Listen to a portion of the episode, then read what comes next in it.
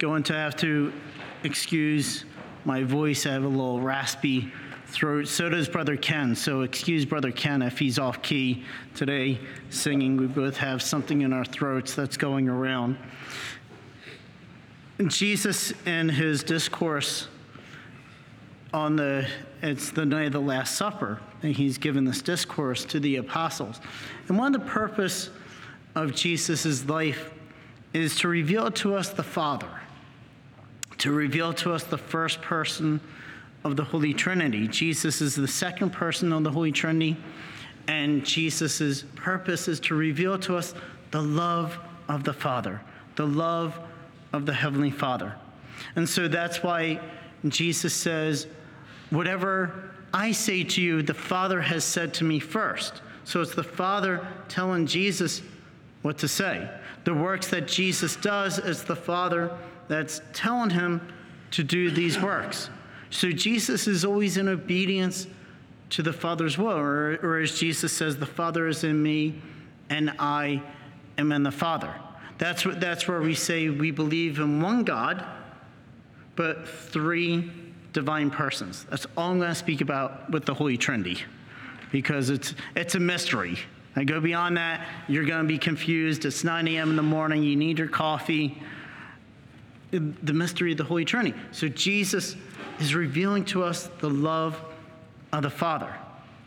But then how do we go to Jesus? And Jesus does something that's not in this gospel. It will be in gospels, that we will be reading in Easter time, that Jesus then gives us the Holy Spirit, the Father and the Son.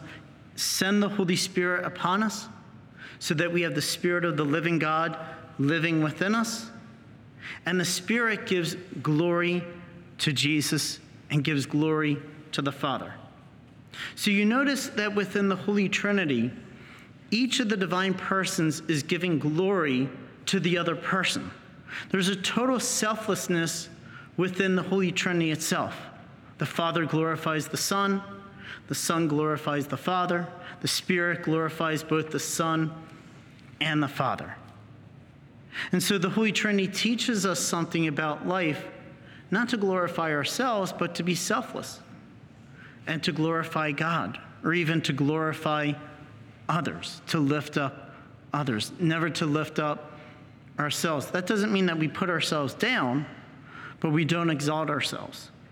We're always glorifying someone else.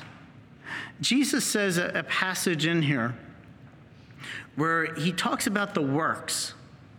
And he says, amen, amen, I say to you, whoever believes in me will do the works that I do and will do greater ones than these because I'm going to the Father. What are the works of Jesus? You ever ask that? Sometimes I ask questions when I'm reading the Bible, and I say, what are the works of Jesus? So on one end, we might think that all the works of Jesus are extraordinary. You might think, I can never do the works of Jesus. How can I do the works of Jesus? I'm just a human being. I'm struggling in my life. It's very difficult living a Christian life. How can I do the works of Jesus? So first of all, if you think of the works as extraordinary, maybe not. You can't do the works of Jesus. But if you think of some of the works as ordinary, then maybe, yes, you can. So what were the works of Jesus? Think of some of the works of Jesus. First of all, he worked as a carpenter for 30 years. That was a work of Jesus. We don't ever think of the day-to-day work that we do as a work of Jesus. That was a work of Jesus. He spent most of his life working as a carpenter, 30 out of 33 years.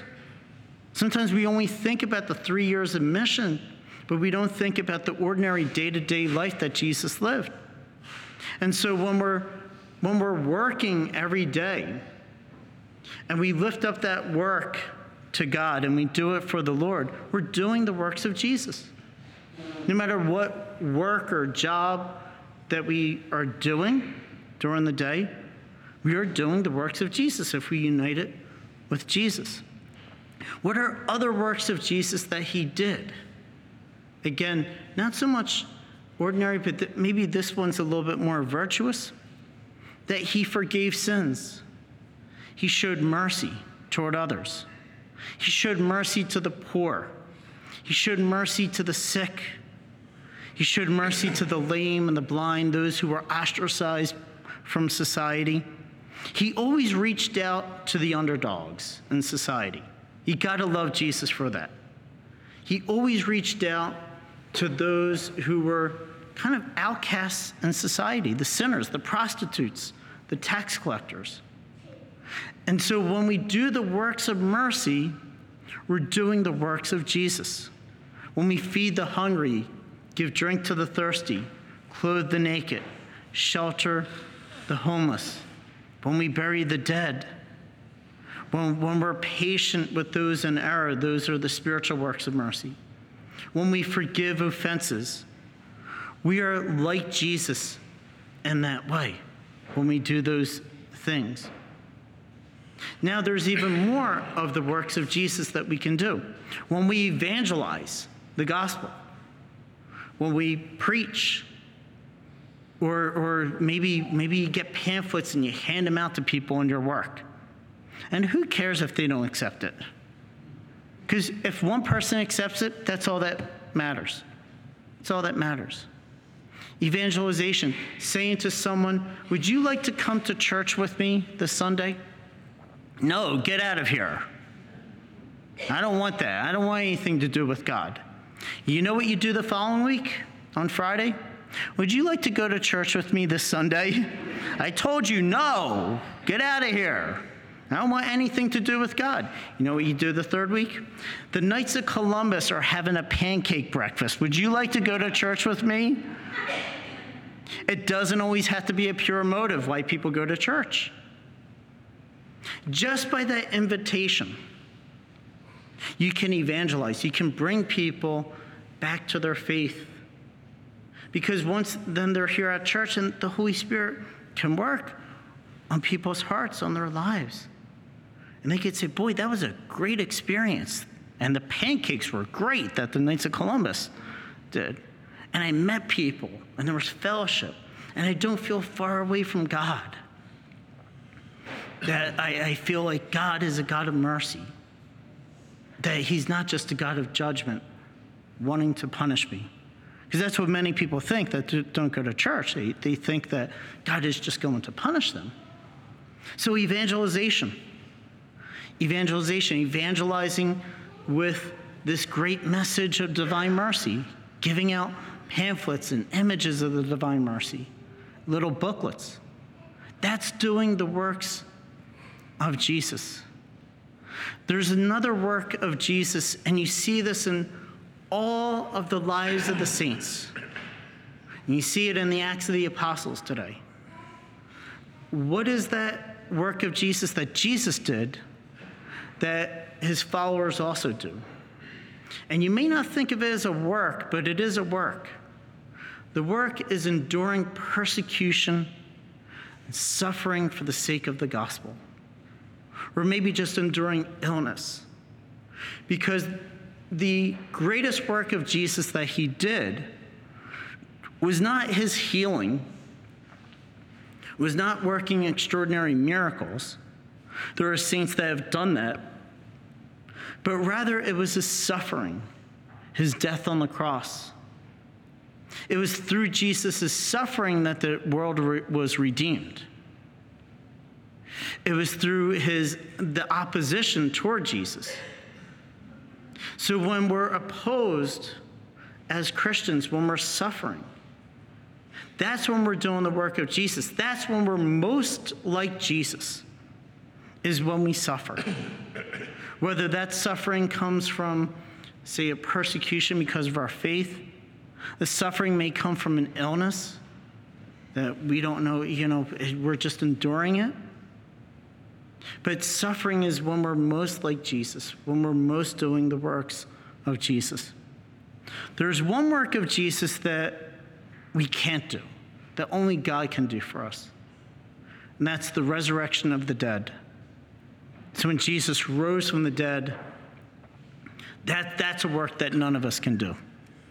That's the work that God will give us at the end of time, the resurrection of our body. So doing these works of Jesus, how do we do it? Again, going back to the Holy Trinity, with the power of the Holy Spirit. You can't do it on your own. You need to be filled with the Holy Spirit. You know what it says at the end of the Acts of the Apostles today? That the apostles are preaching, and there's opposition. There's believers and there's unbelievers. So there's going to always be believers and unbelievers when we preach the good news of the gospel. But it says at the end, after they were expelled from the city, after they were persecuted for the sake of the name, it says the disciples were filled with joy and the Holy Spirit. Can you imagine that? That you go into a town, you're preaching the gospel, and maybe half the people are accepting it, half the people aren't accepting it, and they throw you out of the town, they throw you out of the city, and what's your response? You might say, what's wrong with those people? Complaining, murmuring. But no, the disciples, when they were persecuted for the name, they were filled with joy and the Holy Spirit. They were filled with joy and the Holy Spirit. That's something for us to take. What are we filled with? Are we filled with joy and the Holy Spirit as Christians?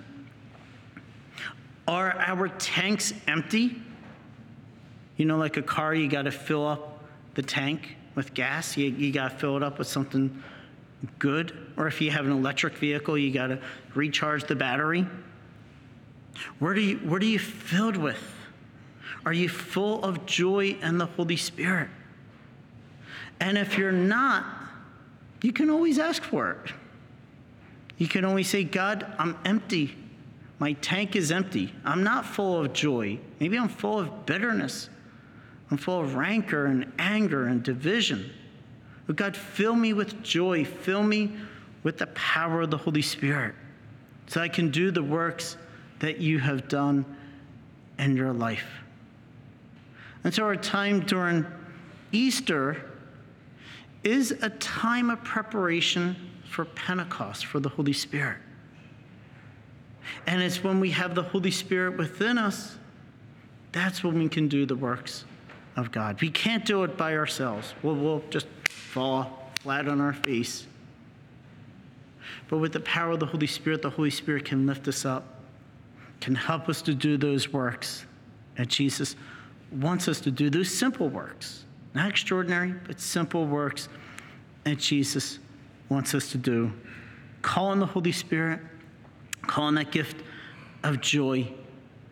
Do not be afraid, because even when you're persecuted for the sake of the gospel, like the apostles, you're most like Jesus. And when you're persecuted, be filled with joy and be filled with the Holy Spirit.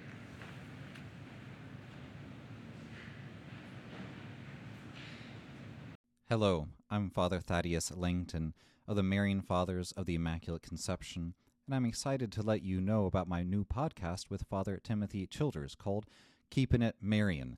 To access the podcast, simply visit DivineMercyPlus.org or search Keeping It Marian on Apple Podcast, Spotify, Google Podcast, or on whatever podcast platform you prefer.